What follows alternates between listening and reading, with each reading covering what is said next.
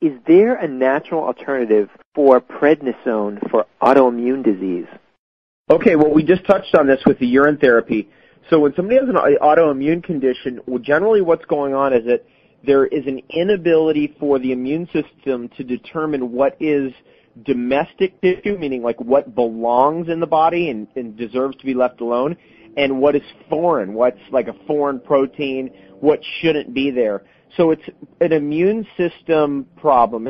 And what we've got to do to get everything back in line, urine therapy is very good at just kind of always and consistently identifying to the body what works, what doesn't.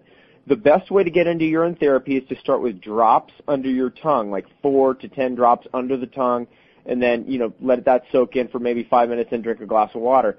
That's the best way to start. Then you can gradually work up to drinking 4 ounces of your own urine a day or more. Generally, I recommend more for very severe autoimmune conditions.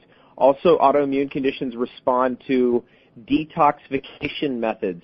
That could include just raw food nutrition, fasting, definitely oxygen and ozone therapies of all different kinds, EDTA and other things that pull and draw toxins out of the body. My personal feeling about autoimmune conditions is it's caused by chemicals and chemical solvents that then confuse the body and the immune system due to levels of toxicity.